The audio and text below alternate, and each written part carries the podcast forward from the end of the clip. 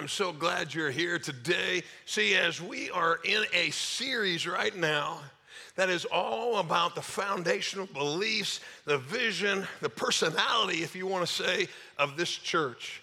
See, what happens is you guys maybe just came to town.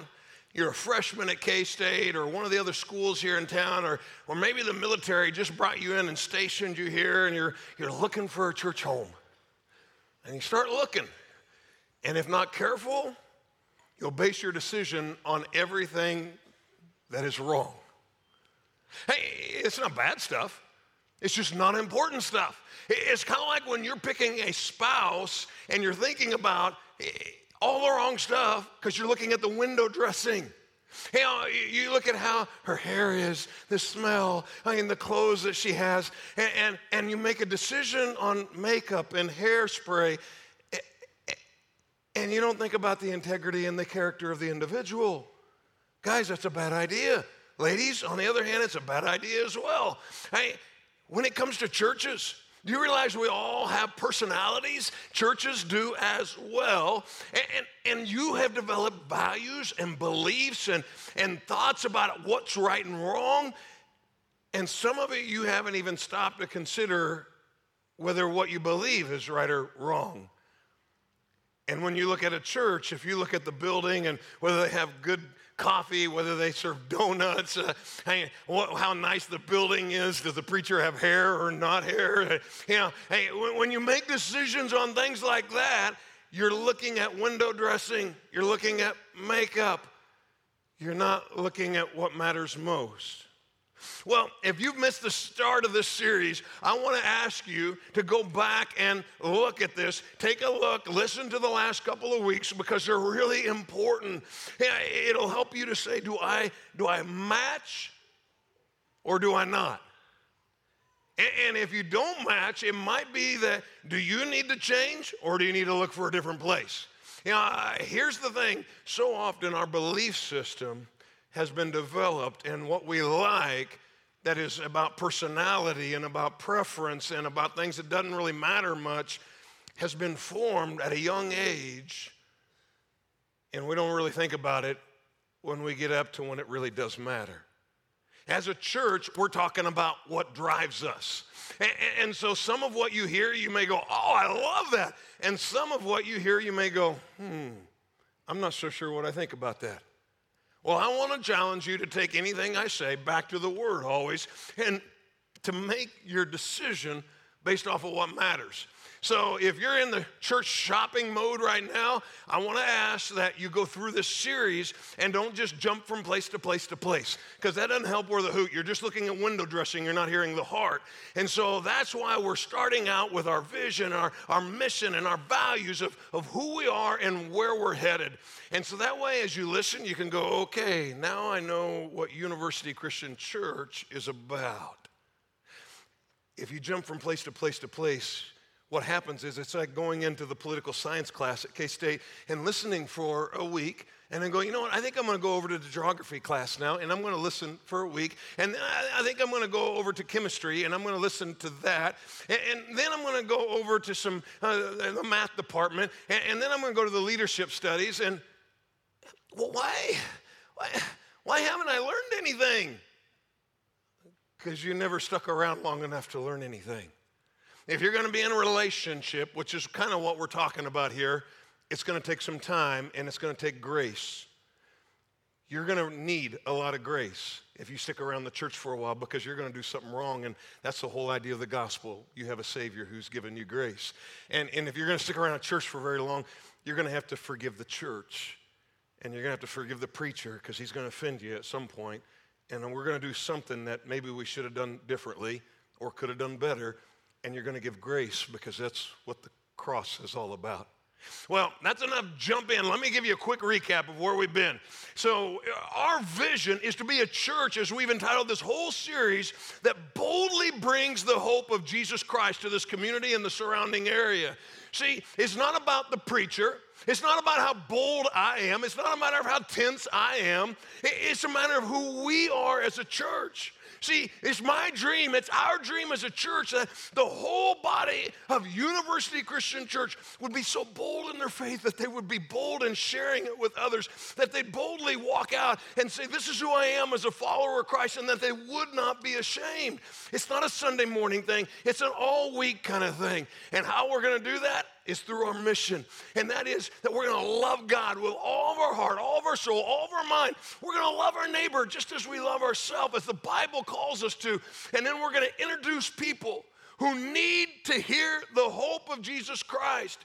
And we're going to introduce them to Jesus.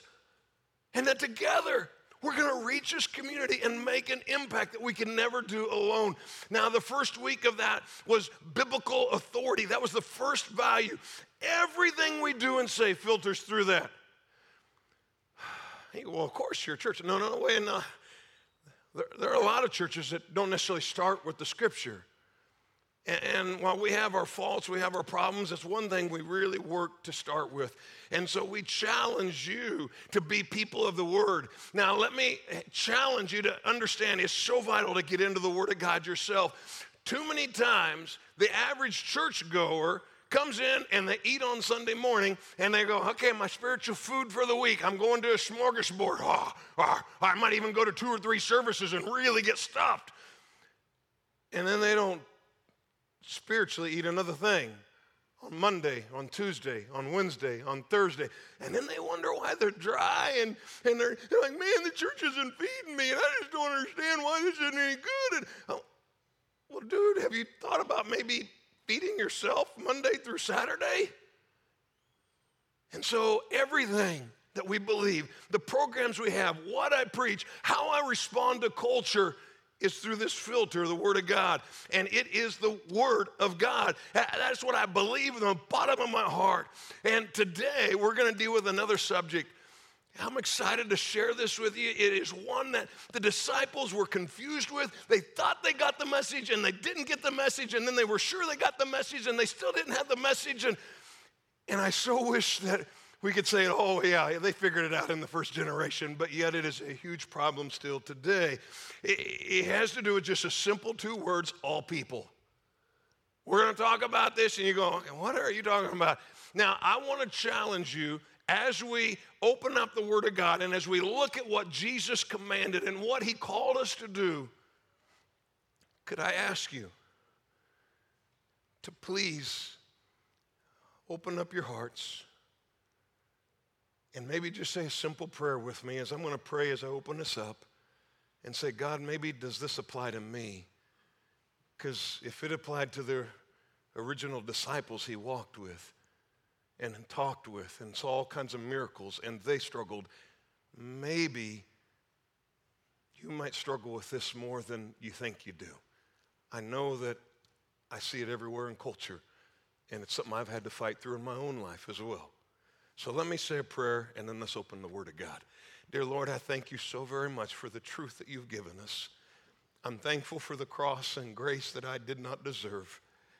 I'm so thankful that you are alive and active and never give up on us.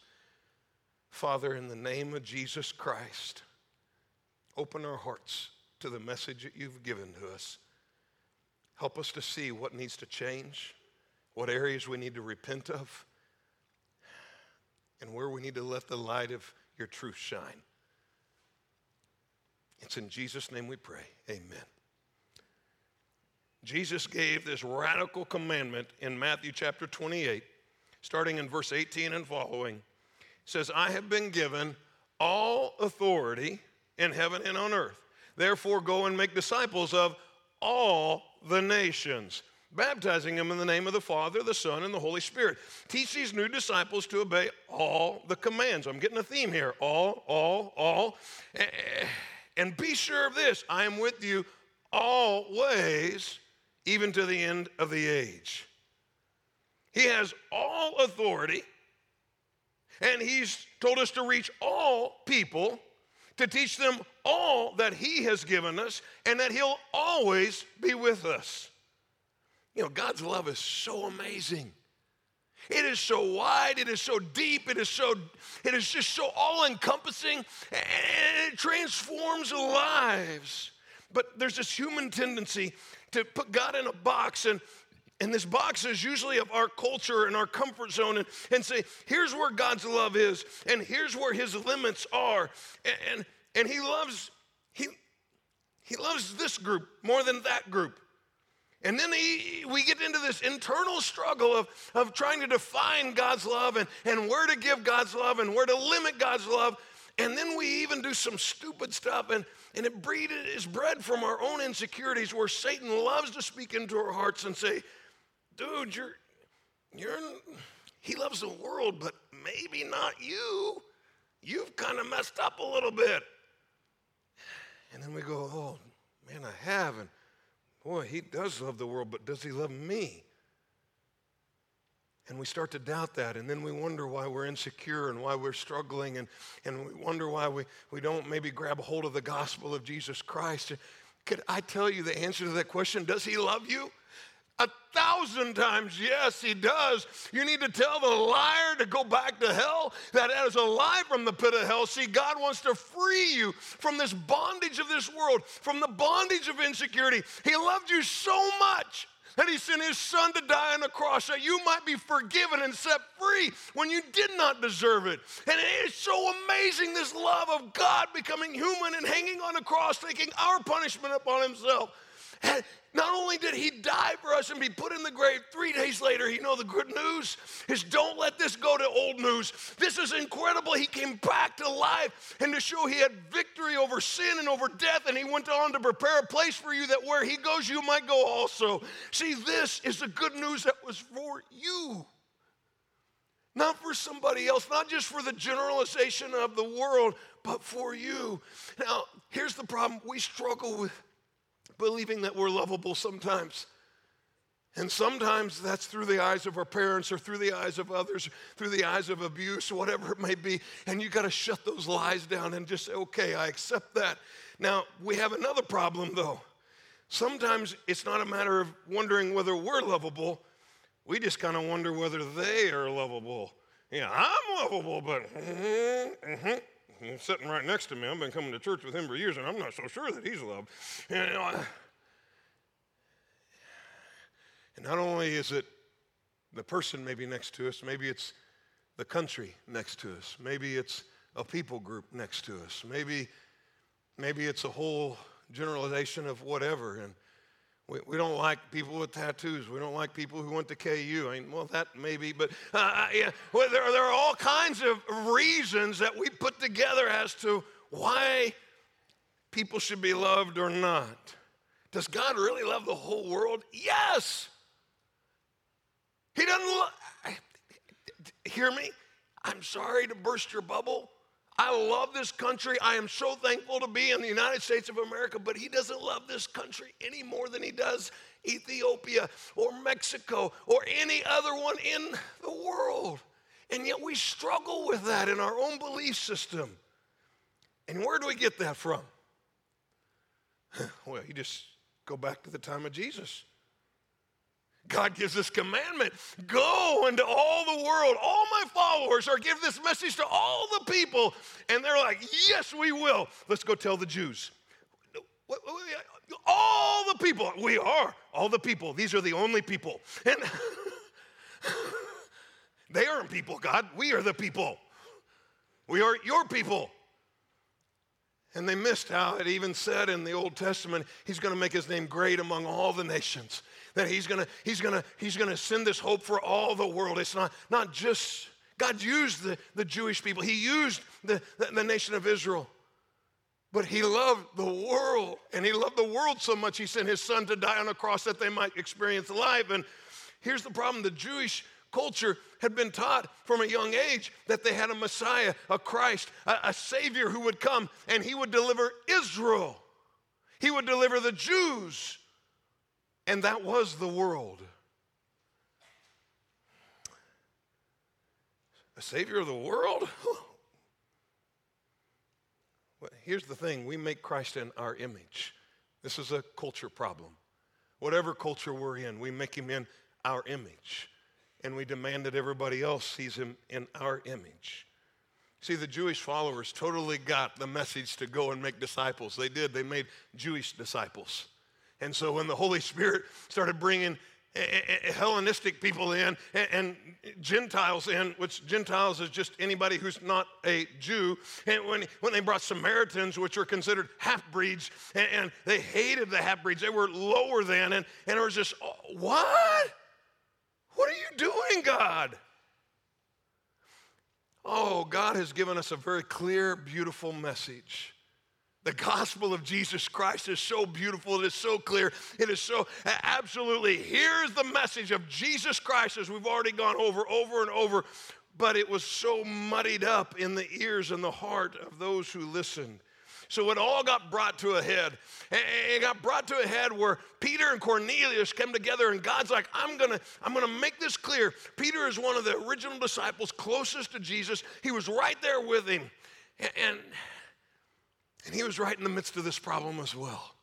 Now, I'm not going to go through the whole story because everyone who listened and, and jumped onto the app and has been reading the, the plan and, and follow along with your journal, you've already read the story on Friday and Saturday.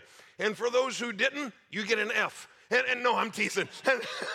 I really encourage you go back and read it. You know, download our app, start reading with that because it so helps you prepare for Sunday. And it's about feeding yourself every day. I don't want you to be spiritually malnourished. And so we read about this Friday and Saturday. Peter and Cornelius have this incredible encounter where, where God meets Cornelius and says, Okay, you're a God fearing man. You're not a Jew. You're a centurion. You're a leader in the Roman army. You're a totally different picture of person than I'm going to meet with Peter, but I want you to send for Peter. And so this angel talks to him on one hand, and then God goes and talks to Peter, prepare his heart, because Peter would by no means even want to talk to this guy, let alone go to his house. He's like, go to his house? Uh-uh. I mean, Peter was a Jew who was a fisherman. He was from a whole different class of people, a different nationality, a different status, everything. And God had to break his world up and help him to see his love for the whole world, not just for Peter. He absolutely loved Peter. He absolutely loved the nation of Israel, but he also loved the whole world, and he had told the whole world to this is the target, this is where we're going, this is our mission. What causes us to just fall into these silly biases? And sometimes downright evil bias. I mean, we, we change the word a lot of times because we don't really like the word prejudice. That's gotten to where it's ugly, and plus we tend to think of that as ethnicity only. It's so much deeper than that. I, I see how classes of what we call upper, middle, and lower, and how oh, I don't want to hang out with him. I mean, I mean, and we look down upon certain parts of town or what people drive or how they dress or whether they have tattoos, whether they have hair, whether they don't have hair, all these different reasons of whether we like them or don't like them. And, and God doesn't care about that. You know what He looks at? He looks at the heart. We look at the external, He looks at the heart. And if we're going to be serious about the business of God, then we got to love the people whom God loves and we got to get rid of what gets in the way. So let me challenge you to think about do you see people through the eyes of God or through your own eye? Through your own heart, through your own culture? See, I have to fight with that because it's a constant thing. We get influenced from a young age. It might have been your mom and your dad. Hey, mom and dad may have done the best, but they, they parroted what they heard from their grandparents. And in the family, it just kind of filters down and it just kind of comes right into our heart. It could be because of culture. You, you, you've been just in a culture where those around you say, This is what's valuable, this is what we do, this is where we go. The American culture is very different from another culture, and there are subcultures within the culture. And you might have even bought into the lie of Hollywood and everything else, or the news media has told you this is what's valuable valuable or this is what's not valuable. And, and we got to be careful not to let that be the guiding factor rather than God. And it could be the experience that you encountered. This can go all the way back to when someone's abused and hurt as a child. You know, that, that can change their whole life if they don't root down and deal with that. And find healing, and God wants to set them free from because all of a sudden every man in the world is evil because of what happened, or, or every woman in the world is evil because of what happened. And, or, or we do things, eh, this happens in society all the time. Culture happens and experience happens where, let's just look back in the United States history. Every time we go to war, whatever people group we're at war with, what do we do? We, we, we make them the enemy even if they've been our neighbor. And that, that's in our own history where we would round up people in our own country and then put them in camps because we don't trust them because we're at war with, even though they were born here, raised here, lived here. They were our friend last week. Now they're not because we're at war. And that, that happens, and that's wrong in our history, and we got to be cautious. See, now, before you say, well, I would never do that. Well, I think we all do that. I don't think, I know that we all do that. Peter was a godly man, loved the Lord with all of his heart. And if you think you're above that, then you think you're above even the Apostle Peter? Peter struggled with this. I love what it comes down to in Acts chapter 10, verses 34 through 36. Peter has this aha moment. He, he says, I see very clearly that God shows no favoritism. In every nation, he accepts those who fear him and do what is right. Oh, I wish that just fixed everything. But you know, Paul had to call him out because Peter slipped back into it later, and the whole church continued to fight with this. And, and do we accept, do we not accept, and what do we make them do, and what do they not have to do? And, and, and it's, you just read through Acts. The most segregated hour in America today and around the world is Sunday morning. It's because we started to fall in love with culture more than we love our Lord and love our people. So, could I just challenge you to remember the message that we've been given? We've been called to be what? Ambassadors. We're to be the representation of Christ to a world that needs it so desperately. Hey, what an honor that God wants you to be the hands and the feet, and he, he, wants you to go out and share His love with people who need this hope desperately. Hey, wow.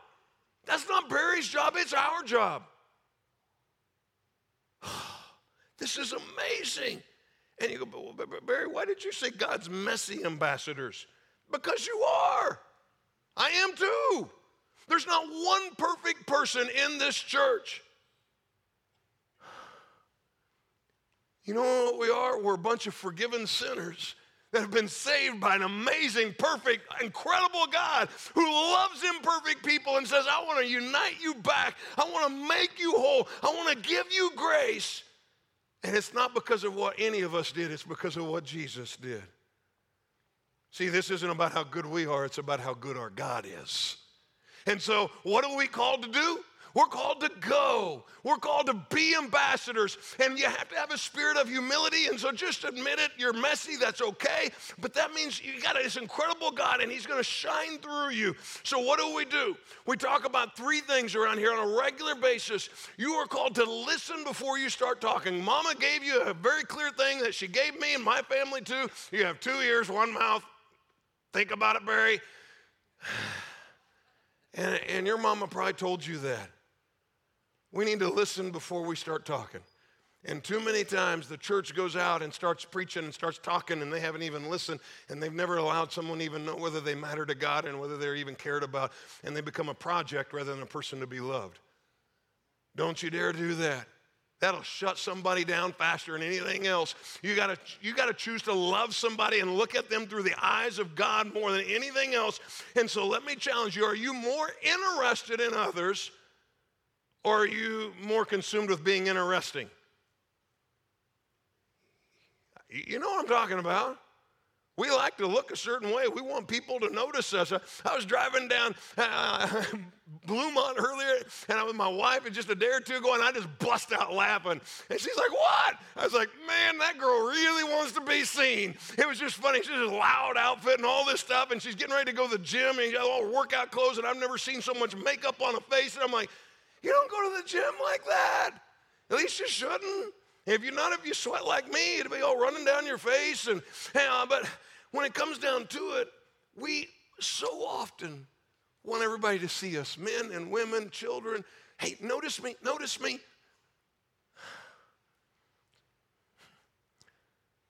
Please notice people because there are people around you who are lonely and they're broken and they're hurting and they wonder if anybody cares about them. You might be the only one who says, Hey, you matter and I love you. Please be that. Be that hands and feet of God. People are wondering, Am I lovable? God, could He love me? You're the one who's to take this message and give it. Don't hold back from this. Then you begin to share your story, and it's just something as simple as saying, Hey, after you've invested in them, after you've listened and, and you weren't worried about what you're going to say, you really cared about what they had to say. You, you, you ministered and you followed up on that. You said, Hey, I'm going to pray about that. And then you let them know that you prayed about that later. And because you genuinely heard their story, you say, Hey, could I? I'd love to share what God's done in my life. go, Oh, no, that's what the preacher does. I just bring them to church. No, no, no, no, no, no, no. I don't know your story. You're an expert on your story. Who were you before God? Who are you after God? When did you encounter him? What happened? Tell him now. Just tell him about it. Nobody has your story. Your story is a miracle of God bringing life where you were dead. Share that gently and lovingly. And make sure this here's a problem that happens Make sure the hero is Jesus, not you. you hear that? Don't talk about sin as if it was such a good thing. Why, why do you have a Savior if, if it was so good? I hear people tell their story and they're like, oh, yeah, I remember back in high school, let me tell you, oh, I was a wild one. And now I'm just this boring Christian. It's what it kind of sounds like. And that's messed up. Why would they want to come to Christ?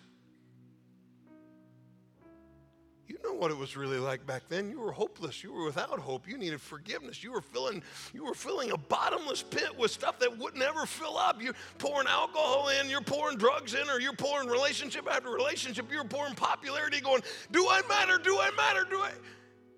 And that's when you find God and you go, I finally matter. Make sure that they hear that Jesus is the King, your Savior, your Christ. He's the one who offers hope because if you make yourself the, the King of the story, then why would they want the real King? And then in the process, you get to share the God story uh, uh, of a God who loved them so much that He sent His Son and, and the whole picture of the gospel. See, here's a, a problem that as, as Christians start to share about God, can, can I just give you one more warning? If not careful, you make people into religious people instead of into Christ followers. Here's how we do that we never get around to asking them to even make a decision to give their life to Christ. We tell them about Christ. We tell them about church. We tell them about all kinds of rules and regulations. Kind of sounds like the Pharisees in the Bible. We tell them about our political beliefs. We tell them about this. We tell them about that. And then we're talking about things that don't even matter. And, and then all of a sudden, we realize we've spent weeks and maybe months investing in somebody to make them a religious follower instead of a Jesus follower.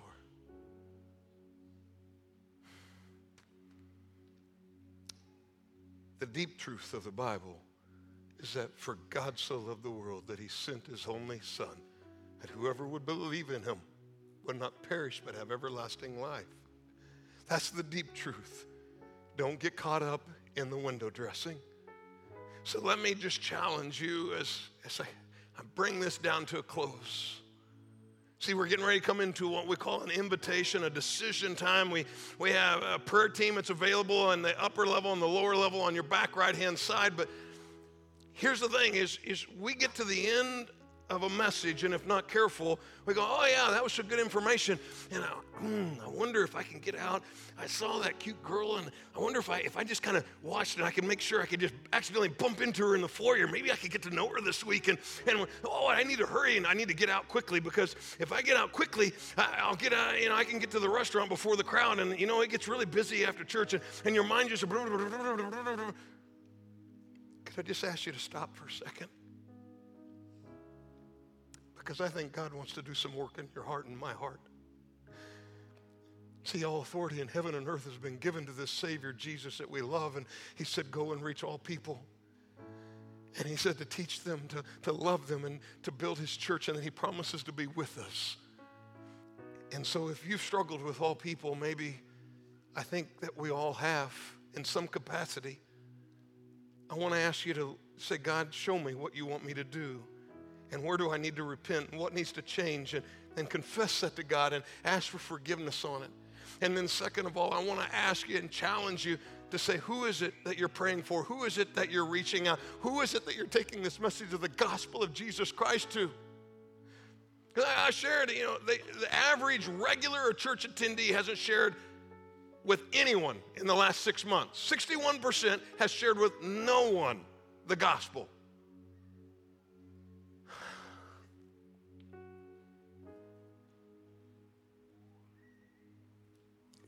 Know when that person's life is going to come to an end, you don't know whether you have tomorrow. You don't know if they have tomorrow. The message that we've been given is too important to just hold it back. To say let's go to church and let's be our little religious group and then go home. That's not the dream of our savior. I want to challenge you to say god who is it you want me to reach? God, who is it you want me to start loving on? God, who is it that I need to reach out to? And He'll show you that. I want to ask you to pray about it this week, and then we're going to see that together we're stronger and that the body of Christ is going to start to spread. It's worth the effort. You're going to be uncomfortable, it's going to be awkward. But guess what? Somebody just might say yes when you say, Do you want to give your life to Jesus? 30 years of praying for one of my best friends. He just came to the Lord a couple weeks ago and he's died this last week. And I almost gave up numerous times. Don't you dare give up. The gospel is too important. Dear Lord, I come before you the name above all names, the name of Jesus, and we proclaim you. Lord, I ask in the name of Jesus that you would do a ministry right here in this church body. God, that each person who's listening, whether online, whether in the room, whether in the foyer, that they would say, God, I want your heart. I want to see this world through your eyes. And God, I ask that you would expand the kingdom. Come and be our God. Lord, whatever needs to be cleansed in our heart, whatever it is that needs to be broken out and, and removed, and whatever it is we need to repent of, God, I ask that you would bring that to our heart and into our mind and into our eyes, that we would see it for what it is. We'd remove it with your help, and that you would make us whole through your Holy Spirit. It's in the name of Jesus we pray. Amen. Would you stand with me and speak to him?